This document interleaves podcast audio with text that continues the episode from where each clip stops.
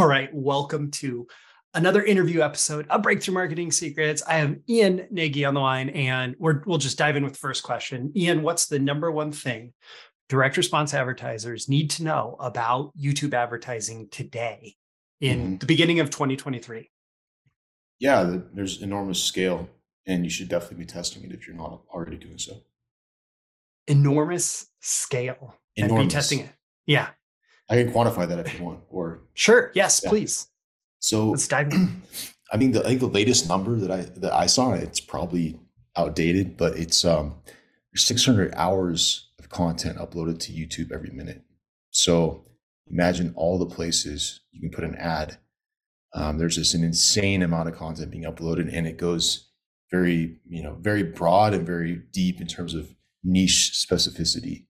Um, so yeah, people and people spend a lot of time on YouTube. So we're talking like 45 plus minutes average session duration. So a lot of places to put ads there.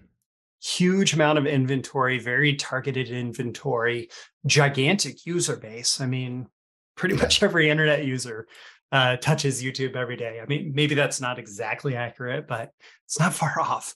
Mm-hmm. Um, yeah, excellent. So, so Ian is a former welder uh, machinist, EMT, diver, meditation meditation retreat center handyman. So a lot of background there. Plus, he's ex Golden Hippo, one of the biggest, most successful direct response companies out there today. He worked directly with Craig Clemens. Uh, he worked with Ryan Levesque for seven plus years, which I've often recommended Ryan's ASK method. Uh, well, Ian was Ryan's copy apprentice. He is the co-founder of the Inceptly YouTube ad agency with over $150 million in ad spend managed. And he's the co-founder of VidTao, which is a YouTube ad library with 70,000 plus users, including me. Uh, and so I'm so excited to be able to dive into YouTube advertising with Ian here today. Ian, welcome. Thank you so much for being on. Thanks, Roy. Appreciate it. Great to be here. It's an honor. I, have always yeah. enjoyed break, breakthrough marketing secrets. So oh, happy to be here. Thank you. Excellent. Cool. Um, so YouTube ads and direct response, like, mm-hmm. Um, so you said the number one reason that we should be paying attention to YouTube today is because there's just a ton of inventory opportunity space for yeah. us there. How do we do it? What's working right now? Mm-hmm. It's a great question. Um, yeah, I mean, I guess my answer to your first question is sort of part one, right? We got all this inventory, um, yeah. which has been the case for a long time. However, for a long time, it was really difficult to actually get people to click through and take action. You know, as direct, direct response advertisers, um, it was difficult to get people to click through and take action on these ads. So back in the day, you'd have to do things like spin up a, an entirely different URL and be tracking things like um, branded search lift on that URL and looking at, you know, really sort of uh, a little bit more vague, holistic metrics. But now, I mean, the the um, the ad product has changed so much that it's really geared towards driving people to click and actually take action. And you'll see, um, you know, if you go on tools like our VidTao tool, there are a ton of direct response advertisers seeing significant scale um, on YouTube. And I think that's one of the first places to answer your question. That's one of the first places to start is to really pay attention to what ads you're seeing. So what ads are seeing yeah. and what ads you continue to see.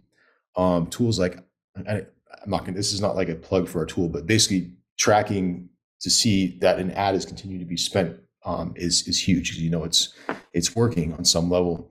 Um, so paying attention to what's working and modeling from there, and to bring it back to uh, to Ryan Levesque, actually he always used to say this, which was um, was it was it emulate first, innovate second.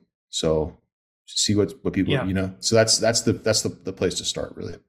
Yeah. So co- uh, copy without copying. Obviously, you don't want to just like take somebody else's YouTube ad script, but say what's working about this. Mm-hmm. Why is this working, and how can I um, learn from that to apply it to to my own particular offer, my own particular call to action, whatever. Um, okay. Cool.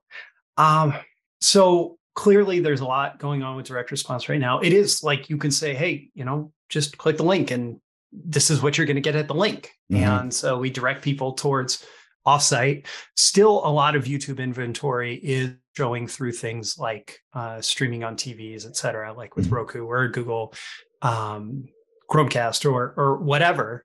Mm-hmm. But you have choice over that as a YouTube advertiser, which of those you're going to engage with. And obviously, your call to actions can be different. If you're going to be some major brand and you want that exposure, you can do that. Mm-hmm. Um, and you can put it on any device. Or if you're a direct response person and you say, like, I need them to be able to, to tap or click through, you can do that. Right. Mm-hmm. Um, so in the context of direct response, like one of the one of the huge changes that's going on in all advertising and YouTube included is targeting, right? Mm-hmm. Um, like even even just not just the last couple of years, but like the last couple of months, YouTube has eliminated video placements. They've eliminated a bunch of other, I think, channel placements. They, just most of what people are familiar with in terms of of uh, YouTube targeting for a lot of, especially early YouTube inve- uh, advertising. Mm-hmm. Um, so, what's going on with targeting what like fundamental principles are working in targeting today like i like mm-hmm. to break things down to principles yeah because a lot of times if you get the principle like there might be changes but you still know what to do mm-hmm. um and where do you see targeting going based on how much you guys invest in in youtube mm-hmm. yeah i mean I, I, think there's so the general trend is you know more of a black box right so okay. definitely yeah. definitely trusting the machine getting good creatives, getting good good signal back to Google on what's working, and then just kind of letting it rip. Especially we're talking about direct response. Most of most direct response offers are pretty broad, right? Yeah. Health, wealth, relationships kind of appeals to, if not everyone, then a very large segment of everyone. Um, so that's the first aspect.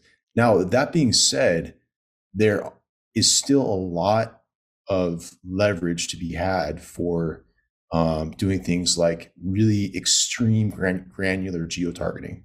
So okay, we, so we have like on our team we have uh, two data scientists, and we're looking all day at for let's say like a big lead gen offer or something. Where are we seeing the most success on the, like zip code levels, and how can we play with bid modifiers to actually bid more for people who are in terms of this offer going to spend more money or be worth more money um, so, so, can I can I interject there? So like you would start with with maybe more broad targeting. That's mm-hmm. Eh, like like I know that one thing that's still working right now is like custom intent audience or not custom intent, but custom audiences around like a keyword or key mm-hmm. phrase that somebody might mm-hmm. type into Google because that's first party uh, data for Google. They know what people type in the search engine, so they can say, we mm-hmm. know what people who type this in look like. So you might start there, but then as the algorithm is getting all the data and spitting back stuff to you, you can say, okay, well, these 50 zip codes across America seem to have really strong response rates for us. Let's modify our bids to target those 50 zip codes with higher higher bids, more likely to show up, more likely. Is that mm-hmm. right? Yeah, I mean, in terms of the starting point, what you mentioned with custom audiences, that can be a, good place to start. And as you mentioned, that's like one way around um, you know the elimination of keyword and placement targeting is you can say grab your competitor urls put them in a uh, put them in a custom audience as a signal for google another yeah. sort of just a fun a fun one that is always nice to test and it always it shocked me when i first saw it and i'll just share it here because um, believe it or not it does work and it can work really well is let's say you have say 50 in, instagram influencers okay. who are bullseye for your market right instagram put their URLs, Instagram URLs, as a signal for your custom audience and test that. And I don't know why it works. I have no idea how huh. there's some kind of Google, Facebook, or Meta crossover, but that can actually work really well.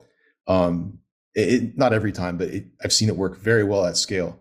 Um, so that's a fun thing to test. but it's okay. That starting point doesn't. We do test custom segments or, or set or custom audiences a lot, but a lot of times we're going to you know we're working with offers where uh, offer owner comes to us and says, "Hey, you know, this is working on email or native um, or Facebook. You want to scale it." So we have a lot of data in, in, analytics already, and the great thing about that is you can go in and see the in-market audiences or affinity audiences, the way that Google has broken down uh, these website visitors, and actually leverage that data. Even if you haven't spent a cent on Google, you can go in there and use that data to launch some campaigns because the because the data exists in, in their Google Analytics and they have exactly. a good amount Yeah. Okay. Yeah, or cool. It can be. It doesn't have to be. You know, it can be even a smaller a smaller offer can leverage that. So that's a good starting point. Okay. Cool. Um, and then you're you're just able to to very dynamically go in there and say what signals are we getting back about where our strongest response is, and then yeah. just feed the machine. Say we want more like this. Yeah. That seems like a big lesson. Like a fundamental principle is like figure out figure out how to get the machine data as quick as possible.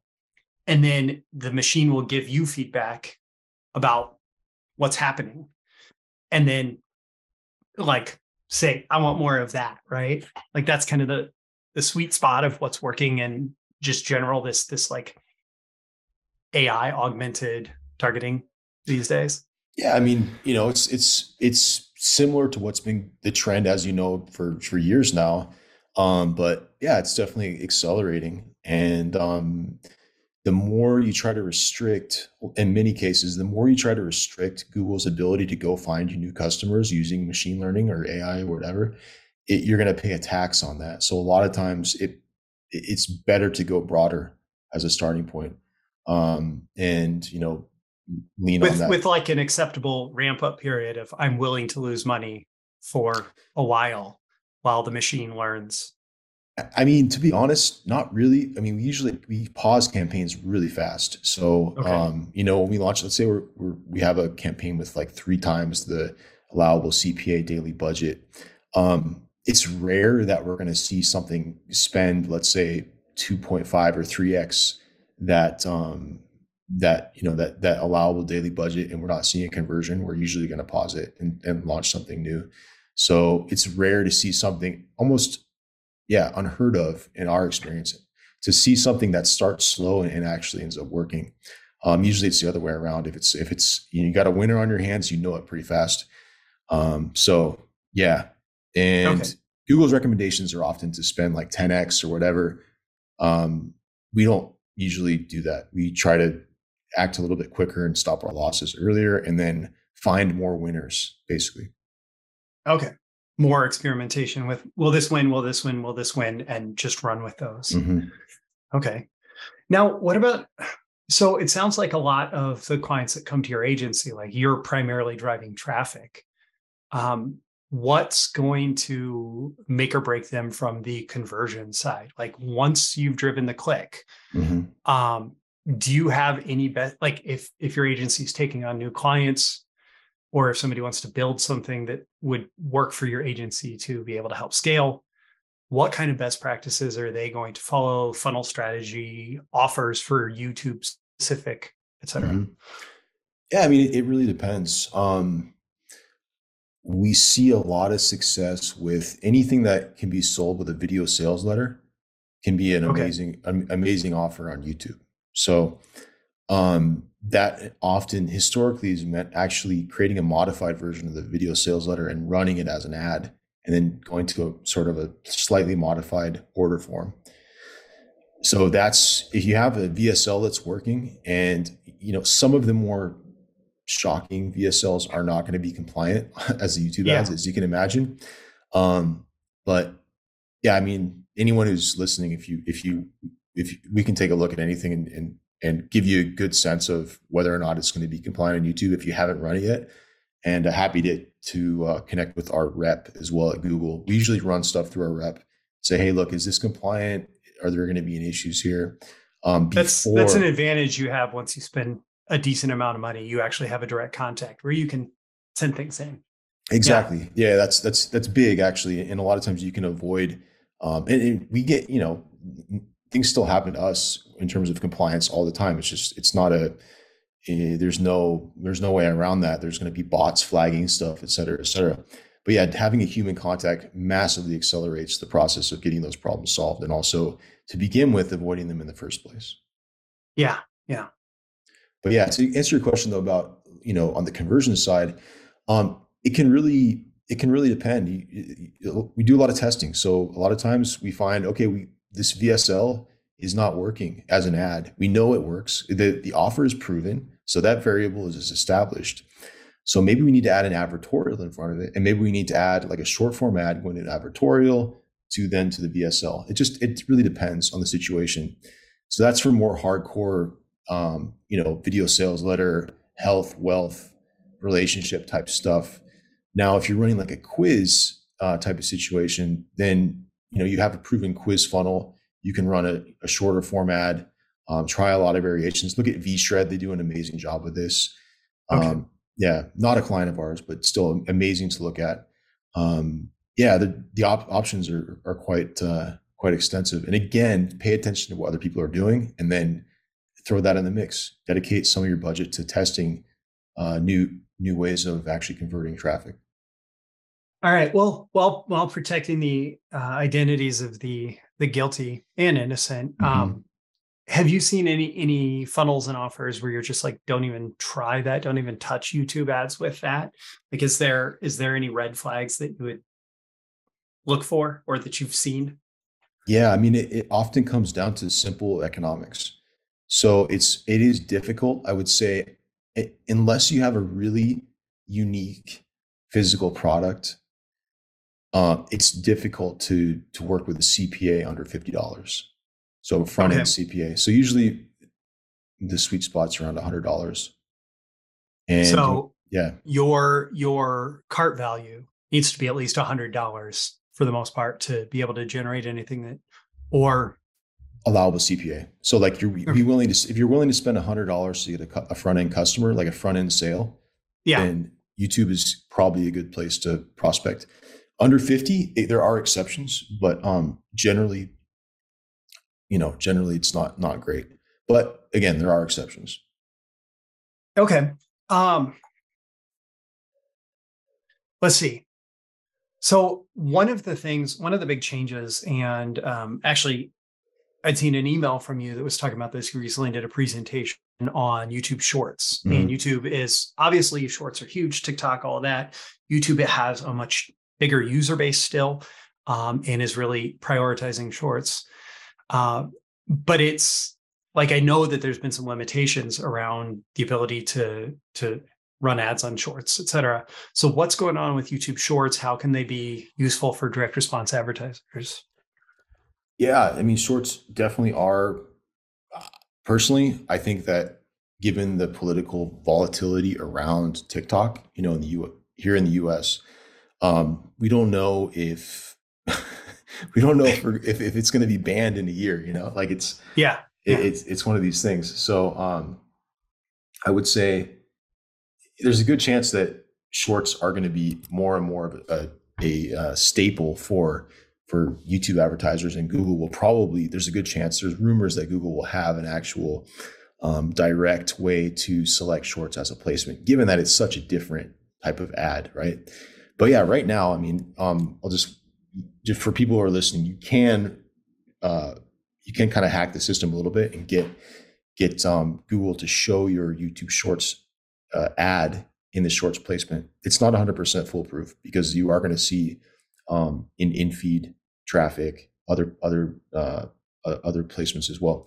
But basically, what you want to do is you want to upload your vertical format video, so like in your vertical nine by sixteen video. Yeah. Under, keep it under sixty seconds upload that to YouTube, grab that. It's going to be a, it's going to show up as a shorts link um, if you yeah. do that. So grab that, run that as your ad, and then basically do a standard um, video for action campaign where you're doing smart bidding. So target CPA, et cetera, and um, target only mobile and exclude mobile apps. And you should be, you're prioritizing the shorts um, placement in that placement or yeah, showing up in shorts. Basically, I, I don't know the exact terminology, but um, yeah, we do that and we yeah. see a lot of success. So we're seeing a lot of success with that right now, more and more actually. Um, and if you have good TikTok ads or content, then it can be a great way to repurpose that and, and actually run it on shorts. Yeah. So if you're starting from scratch and somebody like obviously the shorts format is 60 seconds, which is what's leading me down this this path. Mm-hmm. Um, if you're starting with um, blank slate in terms of of ads maybe mm-hmm. the client is not necessarily going to run their vsl as the ad and mm-hmm. so you either your agency has to come up with the ads or you're directing the client to give me these ads mm-hmm. um, what kind of rules are you asking them to follow or are following um, in terms of ad creative uh, that you want to test 1st mm-hmm. So, in this hypothetical situation, are they running traffic on other ad platforms? Sure. Sure. Well, okay. Yeah. Okay. Oh, they are okay. Yeah. Let's say let's say that they're running a okay. If you're running native, you can th- you can think about first thing is talking about frameworks, principles. So, still the lion's share of what you're going to be doing on YouTube in terms of like top of funnel, pedal to the metal scaling is going to be those annoying ads that show up in front of the video you actually want to watch, right? These in-stream yeah. videos, right? So we, let's look at those specifically um, because that's where we want to start. So the first five seconds, we know at five seconds, you got the skip ad button popping up, right? Yes. So it's crucial that you want to have your viewer stay and, and if you if they hit skip right there, then you know they're gone. And you are paying for impressions here, just so everyone knows. You're not paying per view. You're paying, you're showing the ads, so there's no reason you want them to skip right there. So we want to get them past five seconds, which means we need to have something, you know, somewhat attention grabbing that gets them, gets their attentional buy-in beyond five seconds. Um, the next milestone is 10 seconds. So 10 seconds, what happens is something called an engagement. So this is clicks or 10 second views are what signals to Google that, hey, this is a quality uh, ad experience for the viewer. So if you don't make it to 10, 10 seconds, it's not an engagement. You're not going to, you're, you're not going to trigger that. And as a result, you're going to pay more for, for traffic. So your CPMs are going to go up. So those are the first two real things to take into consideration. So let's say you've run a bunch of email traffic. You got a bunch of, of subject lines that are that are performing better than others. Let's say you have yeah. a bunch of native ads, right? You have uh, headlines and images that are grabbing people's attention and, and relevant attention enough to click. Let's say you have Facebook ads, so you have images and or short form videos where you have you know established, hey, this is my best thumb stopper, which is Nick Shackelford's yeah. term, right? Someone yeah, get someone to stop, pay attention for three seconds. So you have these sort of this data. You can add that to this first part of your YouTube ads. So this is good data based um, creative decisions for that first part of the YouTube ad, right?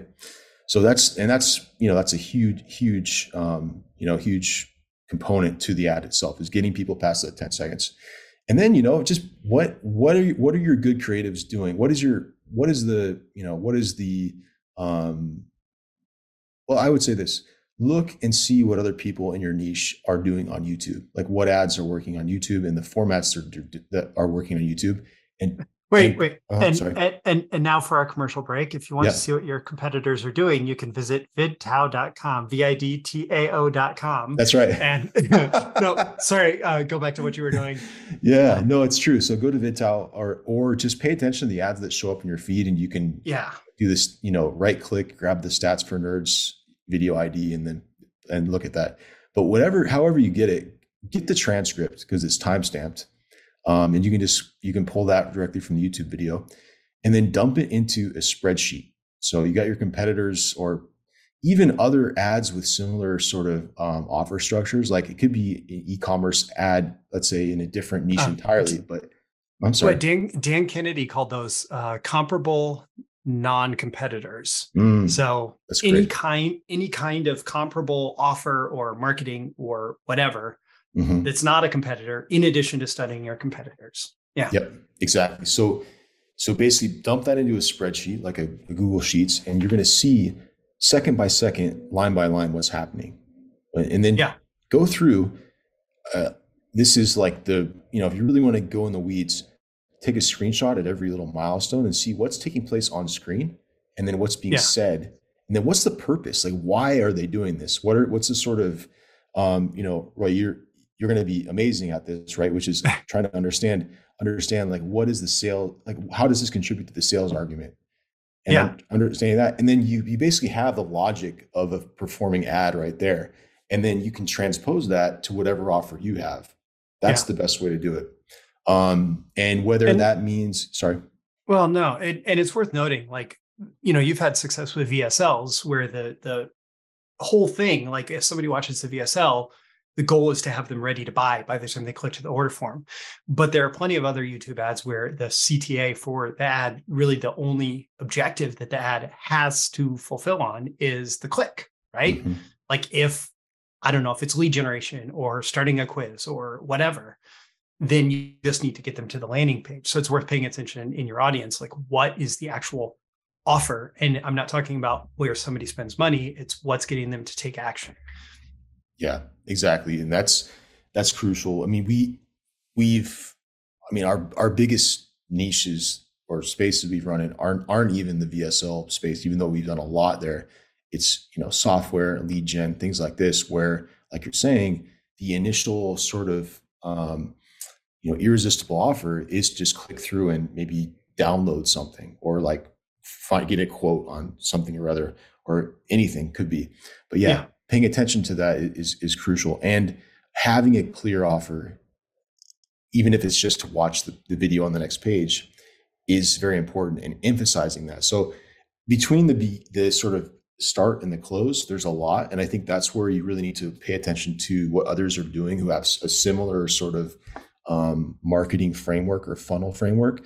But a, really a thing that i see a lot of people doing making a mistake is not spending enough time on giving viewers a compelling, just brain dead, simple reason to click through and very, and giving them very clear instructions and giving them enough time to do that um, in the video. So having it, we usually have 15 plus seconds dedicated in the video to uh, giving them, making it clear, like, hey, you're going to click through and do this, and here's a here's a countdown timer. So there's some even enhanced implied urgency there around it.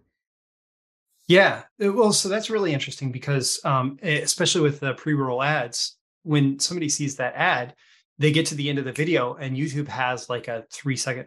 You probably know better than me.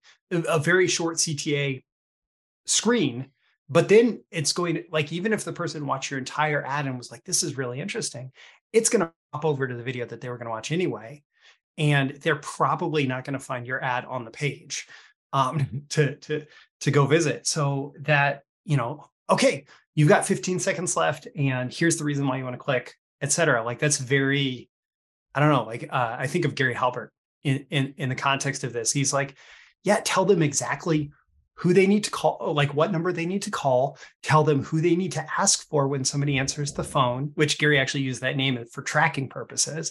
Um, it was it wasn't actually the person. Um, and then tell them like give them the script that they're going to say to the person that's on the other end of the line when they call if you want somebody to call and place an order that's how you have to do it. And like that's what you're saying to do in a modern iteration with youtube ads. Um yeah and I, I like the being aware of the fact that as soon as your video is over like they're on into the youtube abyss. Um so give them 15 seconds of of dead air yeah, yeah. Just make it clear. I mean, there is a companion banner after the the ad's done, but you know, the sort of that intensity of need is like rapidly decaying as soon as your video ends and they're watching the cat video or whatever else they're watching. Yeah, yeah. Well, now that we're like 30 minutes into the interview, um, mm-hmm. I do want to talk about your background a little bit here. Sure, and then sure. we have some other fun questions that we can get into after that as well. Mm-hmm. Um, so so you have this background like you have a really really cool background of people that you've worked with and a lot of times people become awesome because they work with other awesome people. You probably had the capacity beforehand right? But you ended up working with craig clemens and ryan levesque. Um like how did you get into this whole direct response advertising direct uh yeah all of that and uh and and what do we need to know? Yeah i mean um, basically, I think so. I was in, I was in, I was working as a, uh, like a, essentially like a diver, machinist, welder, and down yeah. in San Diego. And I had, I got, I begged for three months off, and I went to Indonesia um, to surf. I really like to surf, in Indonesia some of the best surf in the world. And um, anyways, I was there for three months, had an amazing time, and just had really a lot of peak experiences, like on pretty much every front. But at the end of it, I was kind of left feeling like, uh, all right, well, is that it? You know, I kind of checked all the boxes. and I actually ended up going, I ended up uh, a friend of mine had got really into meditation and he did a 10 day meditation retreat and he was telling me about it. I thought, oh, you know, I want to do that. That sounds actually, you know, interesting to me at this point in my life. So I went back and I really fell in love with meditating. Um, and um, that led to me basically sleeping on my floor in my office at my my job, um, saving money, and then I quit my job and moved to a meditation center. and there, I, I spent there for like two and a half years, just you know, helping manage the retreats that were there and fixing stuff on the property and stuff like that, and meditating a lot and studying uh, Buddhism. And but I realized I was, you know, 30 years old and I had no real, you know, no real way to make a serious income. And so I decided I wanted to be a nurse because I had a girlfriend who was a, who was a nurse. Um, and she was making like six figures and traveling a lot of the year and stuff like that. So moved to LA, got a job as an EMT because I thought it'd be good to be like have that background ambulance driver while I was going to nursing school. Anyways, nursing school was way more than I, I thought it was going to be. It was it was crazy, crazy tough. It was really difficult. Um, and clinical hours were all over the place. I ended up losing my EMT job. And as a result of that, I had to drop into nursing school. But thankfully, my my uh, my girlfriend then, um, now my wife, she actually supported me uh, for for a few months on her student loans. And as I was looking for jobs, and I found Golden Hippo and Craigslist, went there, and um, long story short, learned about direct response.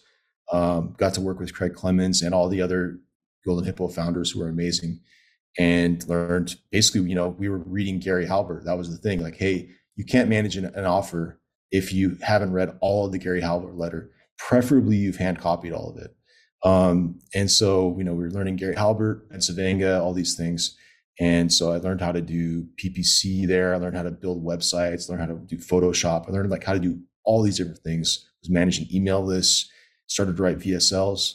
Um, and then I got and you know decided hey you know I, I after a couple years I thought you know I want to work remotely and this job for Ryan Levesque came up as his copy apprentice and very yeah. long story short he has this whole insane hiring process where it's like a sort of like a fight to the death between copywriters and um, with very tight deadlines and if you like you know miss any detail then you're you're cut and I ended up making Jeez. it. I, I, won. I I won. I won the, the, right to be Ryan's copy apprentice, which was an amazing experience.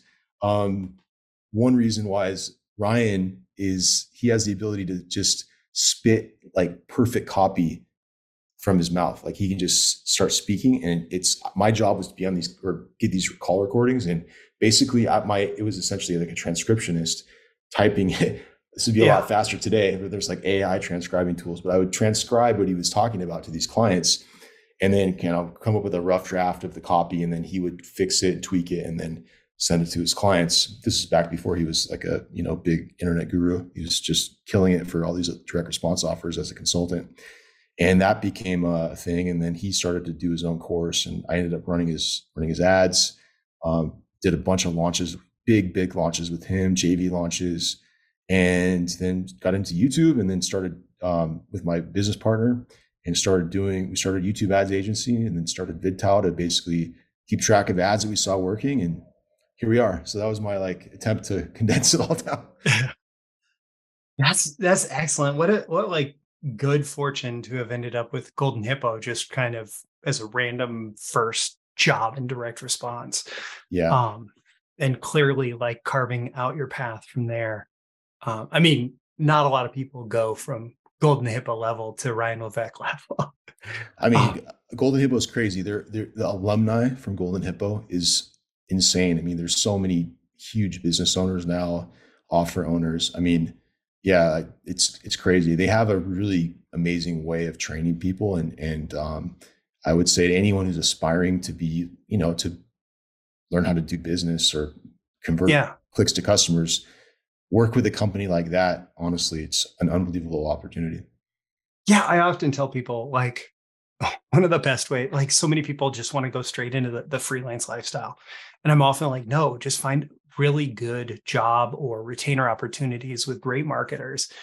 Um, and and work with them on an ongoing basis. Some of the things you have to learn because you end up in an environment like that. I mean, I worked with somebody who wasn't even a direct response marketer. This like IT training company, but I ran tens of thousands of dollars worth of Google ads. I ran, I was doing database marketing, like mining, like literally writing PostgreSQL um, queries to pull customer information out of the database to determine who had the most credit for an offer that we wanted to run so that we could do these customized offer letters to them with merge and like send that out. And like all of that started here um, because I understood direct response and because I was in a place where I had that ability to like get in the weeds versus like a you know copy jockey who just gets hired to crank out a sales letter or something and who never has that experience in house with someone. Um, yeah, it's super cool. I agree. I agree 100% with your advice, honestly. Like, because the thing is, as a freelancer, no one's going to give you the the reins it's it's hard to like ingratiate yourself into the business to really be able to see that those kind of numbers and actually get a sense of what's actually going on holistically. But when you're actually working for someone, they're like, you know, you can prove yourself. You're going to take on more and more responsibility. You're going to learn so much. So yeah, hundred percent. Yeah, yeah. Um. So, um, let's see. I'm just I'm I'm going through these questions here and trying to figure out the best way to use the rest of the time that we have scheduled together. Um, you mentioned, and I didn't go too deep into this here. You mentioned that uh, chatting about client acquisition strategies might be something worth uh, worth worth speaking to you about. Mm-hmm. Uh, would you say, I guess, first off, that that's more on the agency level, the freelancer level, or um, what angle can I direct my questions to you? Yeah, I mean, I can talk on basically different phases. So let's just start at the beginning. Let's say you're a hungry, very new marketer, and you want yeah. you want to like just get experience, like like Roy and I were just talking about. Um, I would say the biggest hack of all, showing up in person to places where people are hanging out and having, like, let's say, like traffic and conversions, going there, um, going going to booths, going to parties around the around the event as well is, is actually the, the real hack. But then you got to know someone who knows. Um, but you can yeah. figure that out. Be social. Be be your best extroverted self. But most importantly, have an offer. And I think you know the offer for Golden Hippo. I forgot to get into this, but um, I I was trying to get this job for like I think two months. I was responding every week to the same Craigslist ad where I was writing emails and like spending hours staying up all night to write these emails, perfecting them, um, and then sending them in. And no one was getting back to me. And it took me like six weeks before I realized, like, I don't think anyone's actually reading these because these are, you know, they're decent. Like I'm yeah. applying all these best practices, et cetera. So I found the owner on like domain lookup and I just called him or I can't email or called him and said, Hey, I'll work for free for you for a week. I, I think I'm, you know, I think I have a shot at helping you if you don't agree with me, I'll after a week, I'll leave you alone. I'll never bother you again. But I would, you know, if you think this could be interesting, I if I'd love to have a job. If after a week you think I'm decent enough for that opportunity, and he called me right away, like called me within minutes, and then told me like, hey, yeah, yeah, I love your, I love your attitude. Let's here's where we're at. Come, let's come meet up, and that's how I got that job. Um, so I think having an irresistible offer, you know, is, is, as a freelancer or aspiring marketer is huge too. So that's something that you can't really say no to. I, I, I, I, have to interject for a second. I, I, recently had a conversation with a guy who is who worked for Guthy-Renker in the sales department, yeah. um, who also happened to, to be an electric unicycle owner, and he said a great a great offer is like an electric unicycle um, because uh, you know, when you don't have it, you know, you may struggle to get people to talk to you. But if you have that electric unicycle, suddenly people are like, their heads are, you know, cranking in your direction and they're they're like so curious and they they want to talk to you. And so uh, your electric unicycle offer of like, hey, I want to work with you so much. I will work for you for free for the next week. Now, what you didn't say is, I'm not making any money next week anyway. exactly. Um, based on your story. Yep. Uh, but it's still like this compelling, like, I mean, my my first offer for freelance copywriting work was kind of like that too. It was actually it was a lot like that. I I told the guy like, hey, uh, your sales letter for your product about marketing testing kind of sucks. Um, I will write one for you. Uh, if you don't like it, you don't have to test it. If you test it and it doesn't beat yours, you don't have to um, you, you you don't have to pay me anything. But if you like it, you test it and it beats yours, then hey, let's talk. Um, and and I got that gig and I got paid and I ended up doing more work with the guy. But the guy also was well enough known in the internet marketing world at the time that I ended up working with Ken McCarthy and uh, connecting with Perry Marshall and like all these people in direct response. But it all goes back to that that first you know electric unicycle offer. Yeah, yeah. and every, everyone's gonna they're gonna see that electric unicycle, and whether or not they actually end up wanting to take a ride on the unicycle, they're gonna pay attention at least to at least yeah. have that thought come into their mind. So, yeah, that's that's awesome. What about what about like next level client acquisition strategies? You get some experience, you get some mm-hmm. some um, you know some some stuff in your track record. Mm-hmm. Where do we go from there? Yeah, I mean it's be very clear about who you think you can help and who can actually um, who has the decision making power to fork over the cash to pay you. And then basically do a, a uh, like a spec piece of kind of asynchronous consulting which is like you like you did. You wrote a you wrote a sales letter and you know you, you identified this person or this business. Hey they could use my help I'm going to go out on a limb and assume they can actually pay for my services if I can show my show my worth, and then reach out. You know, cold email, LinkedIn, whatever, uh, whatever method. And you know what we do sometimes in the agency is just do like an ad review. We'll go through all their ads on Facebook and go through all their ads on VidTao on YouTube side, or if they don't have YouTube ads, we'll go through their ads on Facebook and kind of like we did earlier, brainstorm. Hey, this is how we would take your existing assets and and uh, create some stuff for you to test on YouTube. And this is why you might want to pay attention because other your competitors are doing it and you're not. Um, yeah. So yes, yeah, so, and it's in, inherent value. I think is the main thing. Inherent value. Yeah, that's so much different. Like that that thinking um, that's reflected in that is so much different than like. I mean, I get 20 LinkedIn pitches a day of like, I will turn your existing content into shorts or just I don't know whatever dumb stuff, right? Like, but but it it a business owner can tell if you didn't think about them before you sent your pitch. What you're describing is like you put in a tremendous amount of thought, but what you're describing gets like 50% plus conversion rates from I decide to go after this person to they become my client versus somebody that will spend months sending out a thousand cold pitches and get like one person mildly interested and they're not uh, they don't become a client mm-hmm. um, yeah doing the work ahead of time often leads to a lot less work going forward and better clients too i'll say and so that's that's sort of definitely a, a piece that you want to always have in the mix and then there's a third piece a sort of third approach too which is building your own audience so um it i I, I keep thinking that podcasts are, are going to be played out, but they're not. Like it's yeah long form conversations are it, it's just part of who we are as humans. And getting someone on a sales call is way harder than getting someone on a podcast.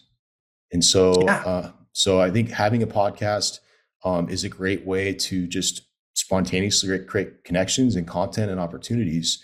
And that all sorts of stuff can flow downstream from that from email content twitter content linkedin um, it all starts with a conversation and the insights that you kind of discover. And then there's a relationship that develops from there that may or may not lead to an immediate client relationship, but long term might lead to a referral or connection, whatever.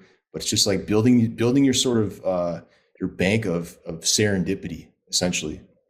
Yeah. Part of it. Well, this this feels like me trotting out the old hits um, at this point, but uh, I I've been asked a few times about how I got uh, to write the, the sales letter for Titans of Direct Response with Brian Kurtz. And one of the early things that I did was I just interviewed him for a podcast that's now long deceased, um, that particular podcast series. But um, it was it was just like one of many things that I was doing to show Brian that I was thinking about him.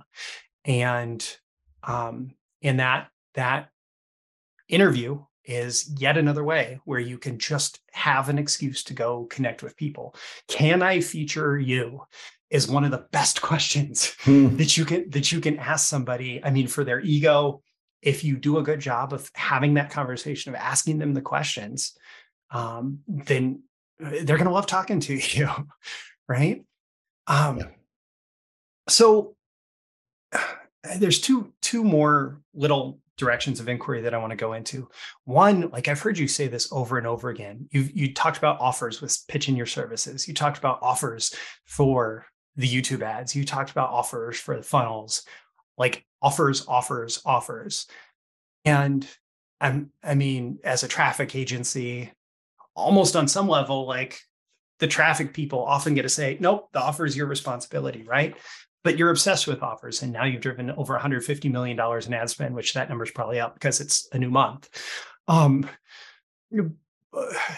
talk to me about why you focus on offers so much. Hmm. Yeah. I mean, we're always looking for we we turn away offers that aren't going to work on, you know, for our agency. And when we we encounter an offer that we think is going to work, we get really very excited um, for many reasons. But yeah, I mean, it's I think it's about um, that's a really good question. I guess it's there's mm, basically creating a situation that's a real uh, it's a hell yes situation you know whatever that might be. Like hey we're gonna have this amazing party to watch the super bowl. Here's what's here's what's gonna be there. Like bullet bullet bullet essentially. Um being able to really paint a picture of um you know what the future can look like with this new relationship or or new whatever and how we how easy it's going to be to to get there um i think is like how we can bring people together and you know move forward together whether that's a client or you know a product purchaser product owner relationship client relationship friend relationship whatever just being yeah. able to com- communicate and make it very concrete because you know when an offer is a hell yes like everything else is so much easier oh yeah yeah it, yeah. it needs to yeah i mean how, how many times have you seen a, a meh offer uh, yeah i mean do really well yeah, it's yeah. Um, you can write great copy for a Met offer, and it might do well for a little bit, but it's not right going to change your life. Right. So, um, one of the hot topics, um, and realizing I'm probably giving this way less time than it deserves, but one of the hot topics that everybody's talking about today at the um, at the at the beginning of 2023 is AI mm-hmm. in copywriting and direct response and all of that. And we talked a little bit about how the algorithms and like how how they can be your friend, mm-hmm. uh, advertising through whatever Google platform. Mm-hmm. Um, is there anything that has you excited about AI today? Anything that you're paying attention to, or any ways that you're using AI um, that you really believe in? Because I feel like for me, it's kind of there's there's a lot of good and bad. Yeah, are we on? Are we going to be on video? Do you know for the podcast? Yeah. You are. Okay. Um, check the check this out. All right. Let me let me uh, let you share. If anybody, there we go. You should be able to share. Okay. If anybody so, is listening, you'll have to find the video on YouTube. Okay. So check this out. So this is our one of our softwares, which is basically it's looking at my face and and analyzing micro expressions. Basically, wow. these are um, because of AI, machine learning, we can, there are four axes of emotion. Um, this guy, Paul Ekman, he's a, a famous psychologist, really came up with this after a lot of research. And um, basically, we can quantify emotion on some level. At least that's the theory. Um, but what, we, what we've done is we've done, we're doing, this is one area of AI we're really interested in, which is quantifying emotion and seeing how it backs out looking at performance. So we actually did a, a study where we looked at, um, I think it was like $10 million worth of spend on 10 different ads. And it was all the same ad, but with a different intro, all on YouTube, of course. Um, and one ad massively outperformed all the others. And we had some hypotheses. Okay, what was the emotional signature of that ad that was going to yeah. make it such a wild success? So we did cohort studies where we had basically ran people through software like this to analyze their face, um, to, to evaluate their emotion, the emotional impact of the ads on like a moment by moment level. And interestingly, um, it was the most boring, like the most emotional flatline intro that was that was the signature of the of the most successful ad, and um, it actually led with the price, as it, as it turns out. Um, huh. So it's just an this is an extra layer of context for performance and just trying to understand why certain ads work and they, certain ads don't work that I think is really interesting. So that's one thing. Um, so we're definitely definitely deeply exploring that. Uh, um, apart from that, I mean, like there's so much. I mean, content creation tools like you know using GPT, et cetera, are amazing for a number of reasons, um, and I use them every day. Um, but I think just looking at, you know, I think some kind of uh, unstructured learning, looking at like things like scripts, um, seeing if there what kind of relationships exist between scripts, performance, and having all this performance data and being able to see like looking at your email list, seeing which emails generated the most revenue, what were some commonalities among them. I think there's just data in general is um, um, and using AI to explore that is just something that yeah. I think we're just scratching the surface on. So I'm super, I'm very bullish on, on the whole thing and really excited for what's next. And it consumes a lot of my, my waking hours is thinking about and trying to um, execute to some degree on all that.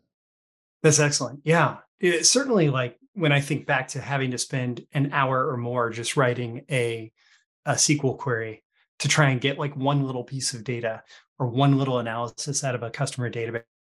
And instead, now um, with the right framework, being able to say, here's all this data. I want to know what's driving revenue or whatever, right? Like whatever the important question is. And instead of you having to come up with the SQL query and work through it and figure out how to use different data points in there, it's going to pull things that you don't even recognize, like Google's targeting is able to identify things that you don't even recognize and say, no, actually, for your um, for your golf offer, we actually know that if somebody's a tennis enthusiast, we can target them and they're going to be just as profitable as someone who's identified as a golf enthusiast. And suddenly you have this whole different um, direction that you can go when your golf ads are showing up on. And by the way, don't target based on this. Anybody that's that's listening, this is just off the top of my head.